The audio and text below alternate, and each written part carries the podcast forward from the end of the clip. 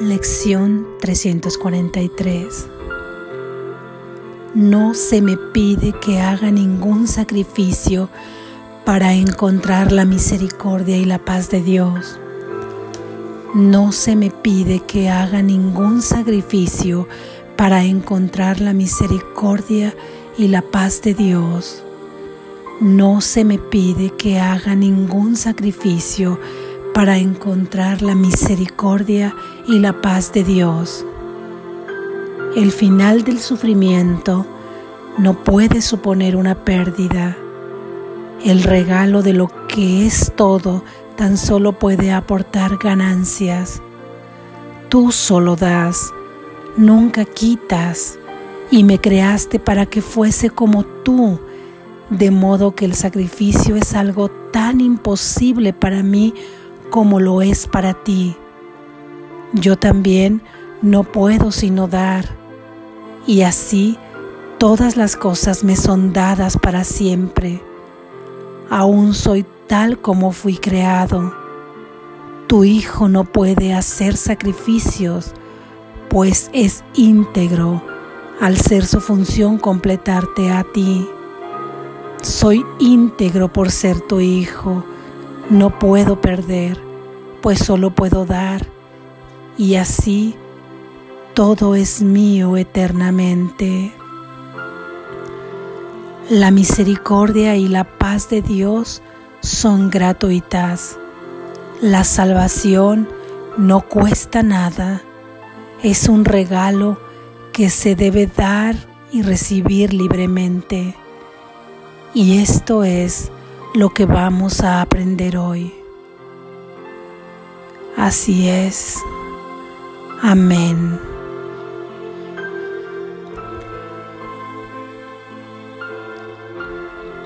Reflexión.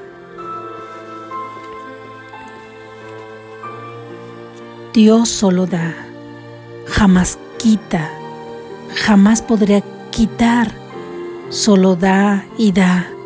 Esa es su naturaleza sin opuestos. Por ello no puede quitarte el pecado a través de ningún sacrificio, porque Él ya te dio la santidad. Y para poder pecar, debía el Padre no haberte dado la santidad, no haberle dado la santidad a su Hijo y se la dio, puesto que es su Hijo. Santidad y pecado son opuestos y en Dios no hay opuestos. Dar y recibir son opuestos y en Dios no hay opuestos. Jesús es el Cordero de Dios que quita los pecados del mundo. Cordero por su mansedumbre y obediencia a Dios. Y Él quita los pecados porque con su visión corrige el error de percepción. Milagro que también estamos capacitados para realizar bajo su guía y su experiencia. Y en tanto que esa capacidad quede libre de miedo para ser ejercida. El Padre no entiende lo que es opuesto a Él. Jesús comprende, puesto que también encarnó en el sueño y nos dejó al Espíritu Santo como consuelo para ayudarnos una vez que su cuerpo no fue necesario conservarlo. Sin embargo, está a cargo de la expiación y se manifiesta en este sueño de múltiples maneras como lo es este libro de entrenamiento mental, de inversión de pensamiento, de corrección de los errores, de milagros. El sacrificio también es una noción que Dios desconoce por completo. La noción del sacrificio procede del miedo, de un mundo opuesto al suyo de un mundo que no puede ser real, de un mundo que ha creído en el pecado y en pecadores, pero no como un error, sino como un acto contrario al amor de Dios, un acto de daño a sí mismo y hacia los demás. Ha creído, por lo tanto, en el castigo, en el castigo que merece por haber activado de esa manera el pecado, por haber actuado de esa manera, por haber realizado algo contrario a la voluntad de Dios, por lo que sentimos miedo, temor de un castigo, ya que pensamos que hemos realizado una voluntad contraria a la de Dios en este mundo. Y pensamos que merecemos un castigo y que ese castigo es tan grande que empezamos a castigarnos a nosotros mismos a través de todo, de una enfermedad, de una relación dañina, de no sentirme merecedora, de no sentirte merecedor, merecedor de los regalos del cielo, alejados de la santidad, alejados de nuestra identidad. Y también comenzamos a negociar con Dios, obliterando con lo que podemos, ofrendándole cosas, actos o promesas. Entendemos que un intercambio de realizar un esfuerzo hasta que lastime hará que Dios se apiade y aminore el castigo o me libere o nos libere de él y nunca sentiremos que hemos hecho lo suficiente para borrar del todo el castigo. O caemos en la trampa de hacer un uso cotidiano de este juego perverso. Me maltrato o maltrato a los demás. Negocio supuestamente con Dios. Él me libera del castigo, del castigo supuesto y comienzo de nuevo un nuevo ciclo de este juego.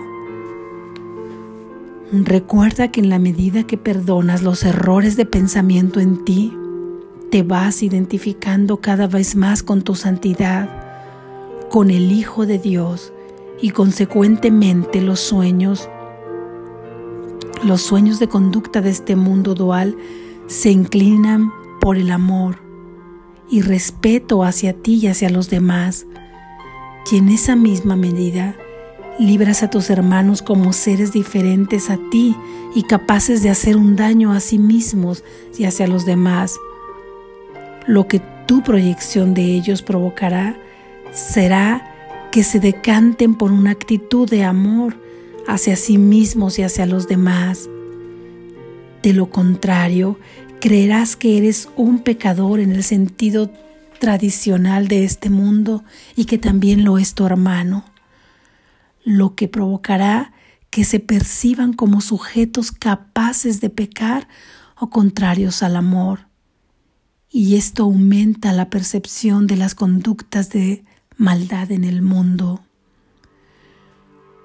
Por lo que al liberarte tú de ser un pecador, liberas también a tu hermano lo liberas del personaje capaz de hacer daño y dejará de ser ese personaje.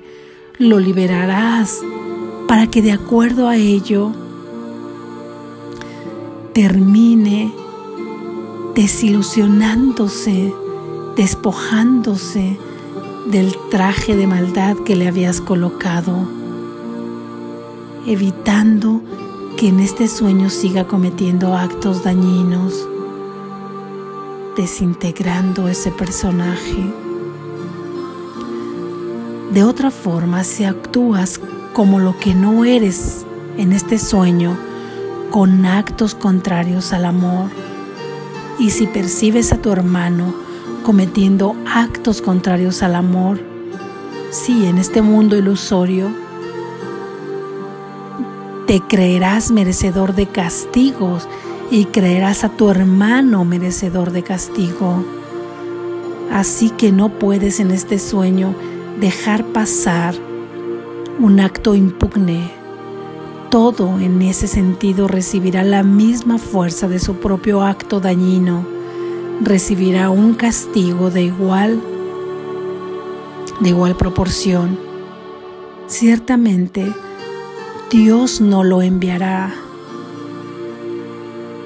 Él lo creará para sí. Cada uno lo creará para sí mismo.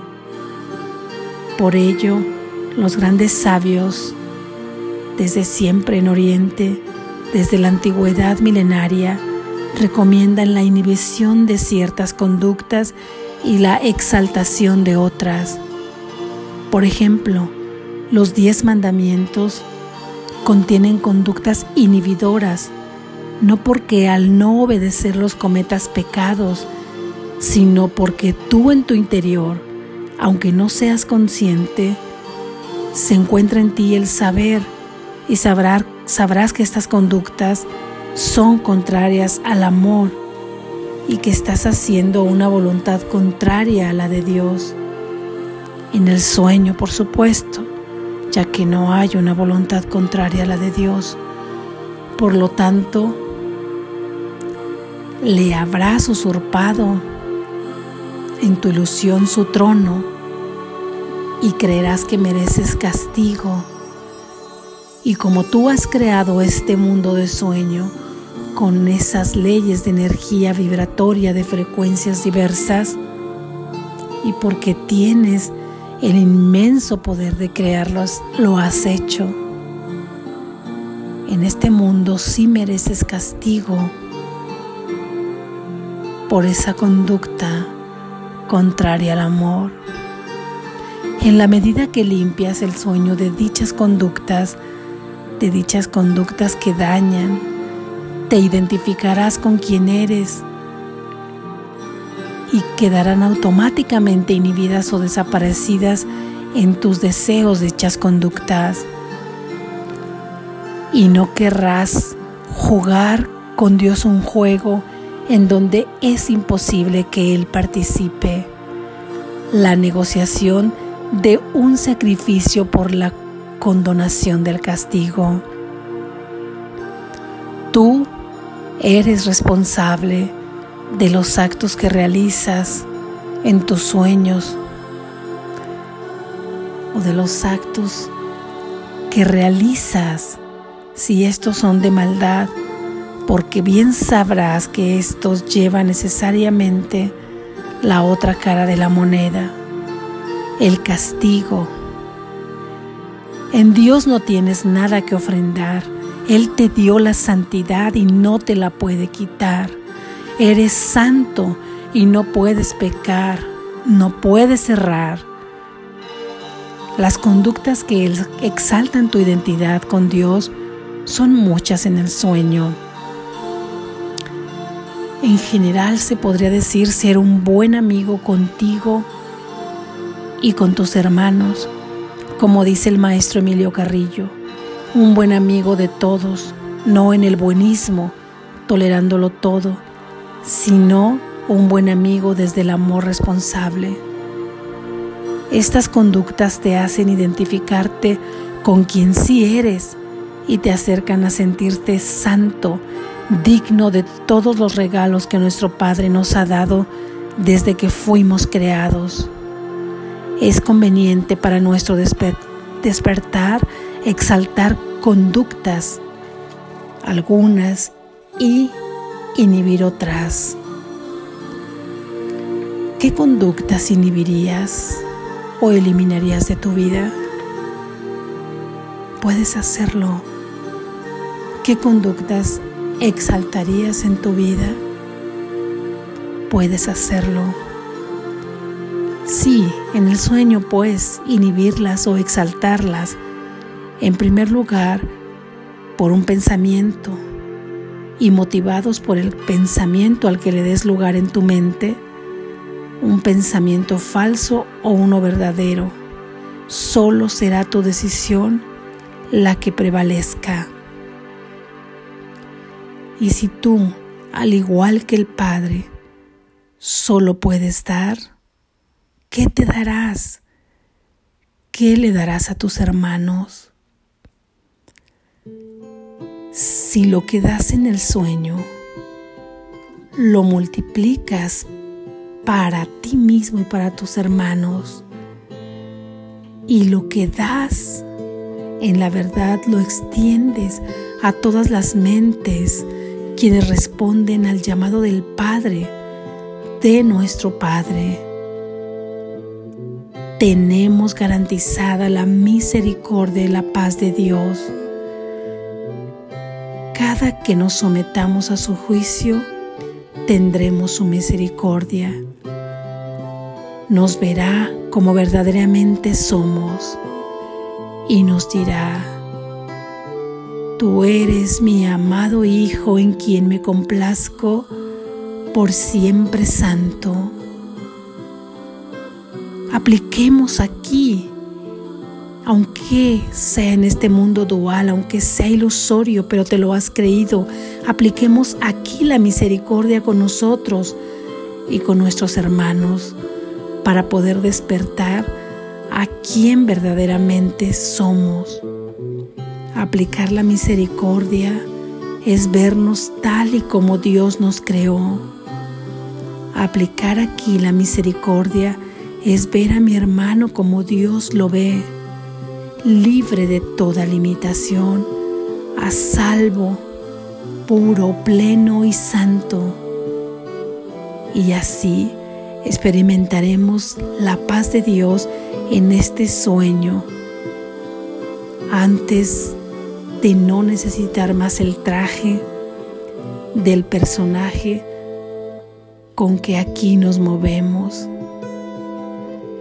Entre tanto, dejemos que el cuerpo sea un vehículo para extender, para comunicar el amor de Dios a mis hermanos y para experimentarlo yo misma, para que lo experimentes tú misma.